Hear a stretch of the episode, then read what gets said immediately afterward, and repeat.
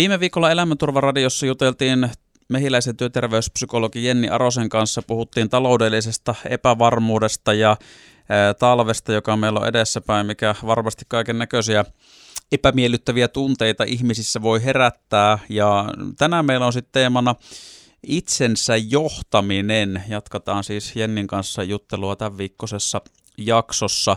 Ehkä alkuun tämmöistä rautalanka vääntämistä, kun tämmöistä itsensä johtamisesta ja siihen liittyvistä taidoista paljon puhutaan ja varmaan osittain myöskin tässä nyt saadaan viime jaksoon jatkumo, että jollain taitavalla itsensä johtamisella voi omaa oloaan helpottaa paitsi mm. että tuota muille puhumalla, mutta mitä tämä itsensä johtaminen näin psykologin silmin katsottuna, mitä se sun mielestä tarkoittaa ja on?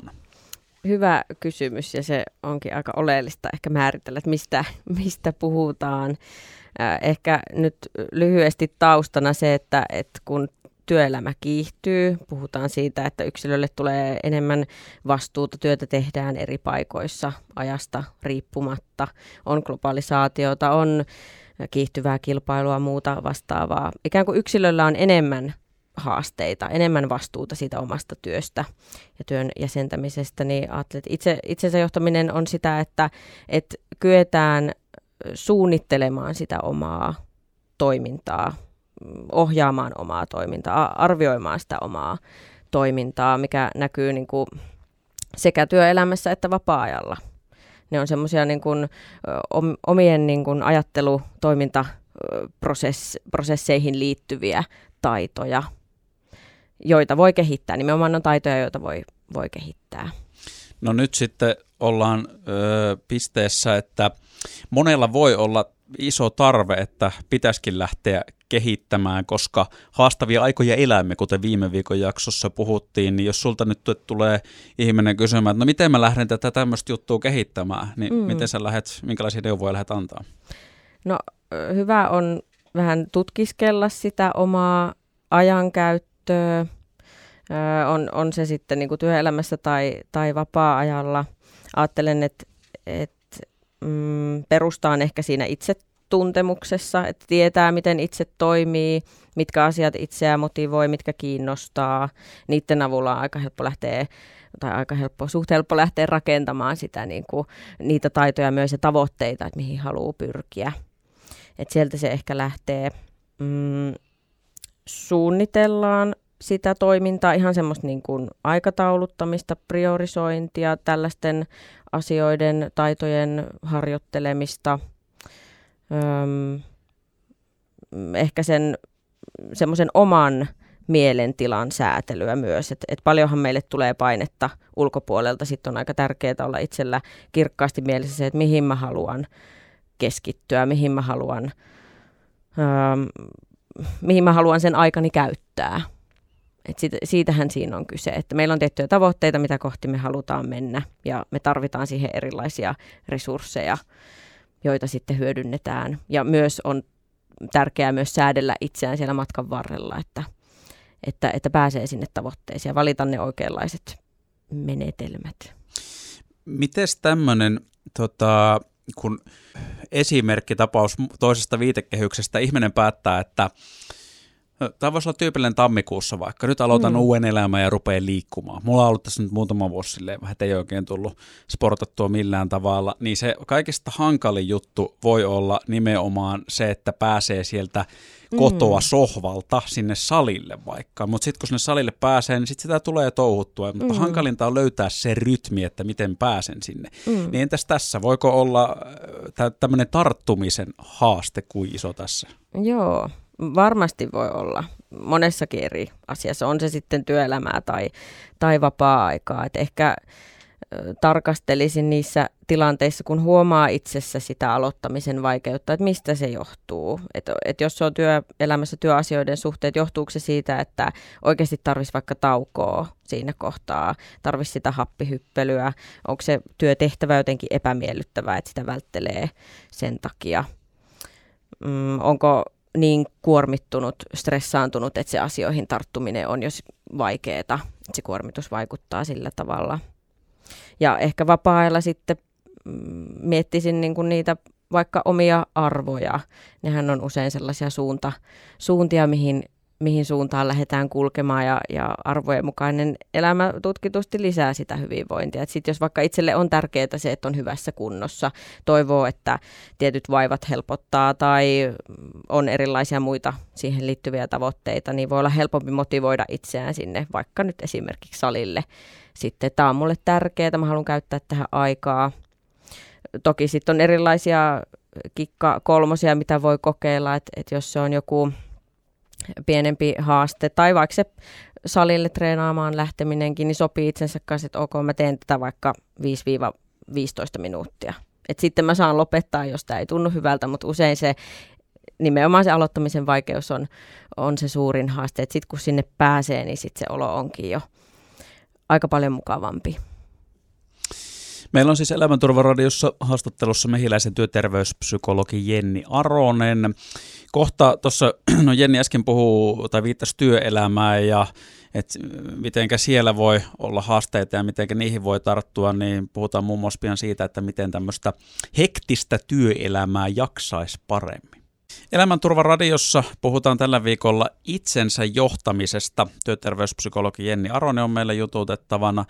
Ää, ennen kuin mennään tähän, että, että miten tämmöistä hektistä työelämää jaksaisi paremmin, ja nyt se jaksaminen ja hyvinvointi on keskiössä mm, monesta muustakin syystä, kun meillä on inflaatio laukkaa, on energiakriisiä, on sotaa ja kaikkea muuta, mikä ihmistä henkisesti kuormittaa, niin olisi hyvä, että työelämässä jaksaisi. Mutta kun tästä itsensä johtamista puhutaan, niin, niin tota, yksilöllisiä eroja on hyvin paljon. Mm. Miten näet tämän, että tota, voiko tämä olla edes kaikkien juttu, tämmöinen itsensä johtaminen? Ajattelen, että ehdottomasti voi ja onkin. Kyllähän me monella tavalla johdetaan itseämme jo ilman, että me ehkä kiinnitetään siihen huomiota, että on erilaisia harrastuksia, on erilaisia projekteja vapaa-ajallakin, mihin me, mihin me suunnataan, mihin me tavoitellaan, mikä vaatii suunnittelua, ajankäyttöä ja muuta, tämän järjestämistä. Ja väittäisin, että, että jokaisessa työssä jonkinlaista itsensä johtamista tarvitaan.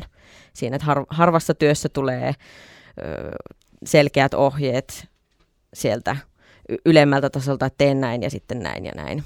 Et se on yksinkertaisimmillaan sitä, että meillä on joku tavoite, me suunnitellaan sitä, miten me käytetään aikaa, mitä me tehdään missäkin kohtaa. Ja myös sitä semmoista joustavuutta, että okei, tämä ei onnistunutkaan tässä kohtaa, että mitäs mä nyt teen. Mutta nimenomaan nämä on niinku taitoja, mitä voi, voi harjoitella jokainen, missä voi koko ajan ö, tulla paremmaksi tai kehittyä, mutta ei ehkä ikinä täysin valmiiksi. Et sehän voi olla myös meitä ehkä ärsyttävää, että vaikka hmm. me kuinka harjoitellaan ja treenataan ja meillä on tietoa ja muuta, mutta et, et mikään ei välttämättä mene optimistisesti aina, mutta että miten sietää myös sitä, että tässäkin, tässäkin nyt tuli joku moka tai aikataulumuutos, mitä mä nyt teen.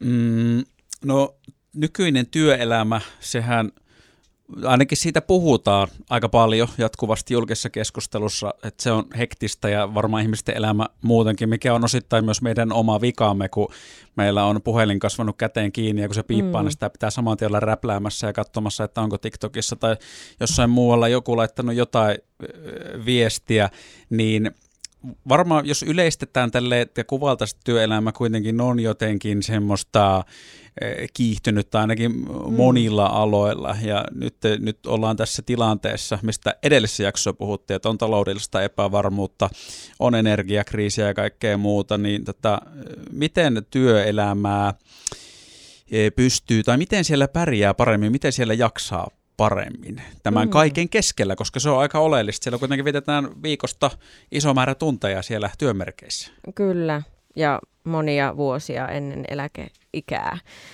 Ja ajattelen, että itsensä johtamisen taitojen kehittäminen on yksi keino siihen, miten voi, voi jaksaa paremmin. Kyllähän siihen itsensä johtamiseenkin kuuluu se koko elämän hallinta, koko sen paletin pyörittäminen. Mutta ehkä tässä kohtaa korostaisin sitä niin kuin rajaamista, että tuntuu, että työelämä vähän niin kuin alalla, kun alalla on, on sellaista, että vaatimuksia ja painetta tulee ulkopuolelta hirveästi ja me ollaan ehkä taipuvaisia siihen, että me otetaan sitä painetta itsellemme ja, ja tunteet tarttuu työyhteisössä. Että se, semmoinen niin kuin rajaaminen, suunnitelmallisuus, ydintehtävien kirkastaminen, mitkä on ne välttämättömät jutut, mitkä mä jätän myöhemmälle. Ja suurimmalla osalla on varmaan se, se tunne töissä, että ei pysty tekemään työtään niin hyvin kuin haluaisi. Et sitten sen hyväksyminen, että et ok, nämä on ne asiat, mitkä mä teen vasemmalla kädellä, koska aika, aika ei riitä. Et sekin on aika tärkeää ikään kuin tunnistaa, että meillä on rajallinen määrä voimavaroja, niitä valuu eri asioihin, työhön, vapaa-ajalle, mihin me halutaan käyttää sitä eniten, sitä voimavaraa, mitkä, missä me ollaan valmiita laskemaan sitä vaatimustasoa.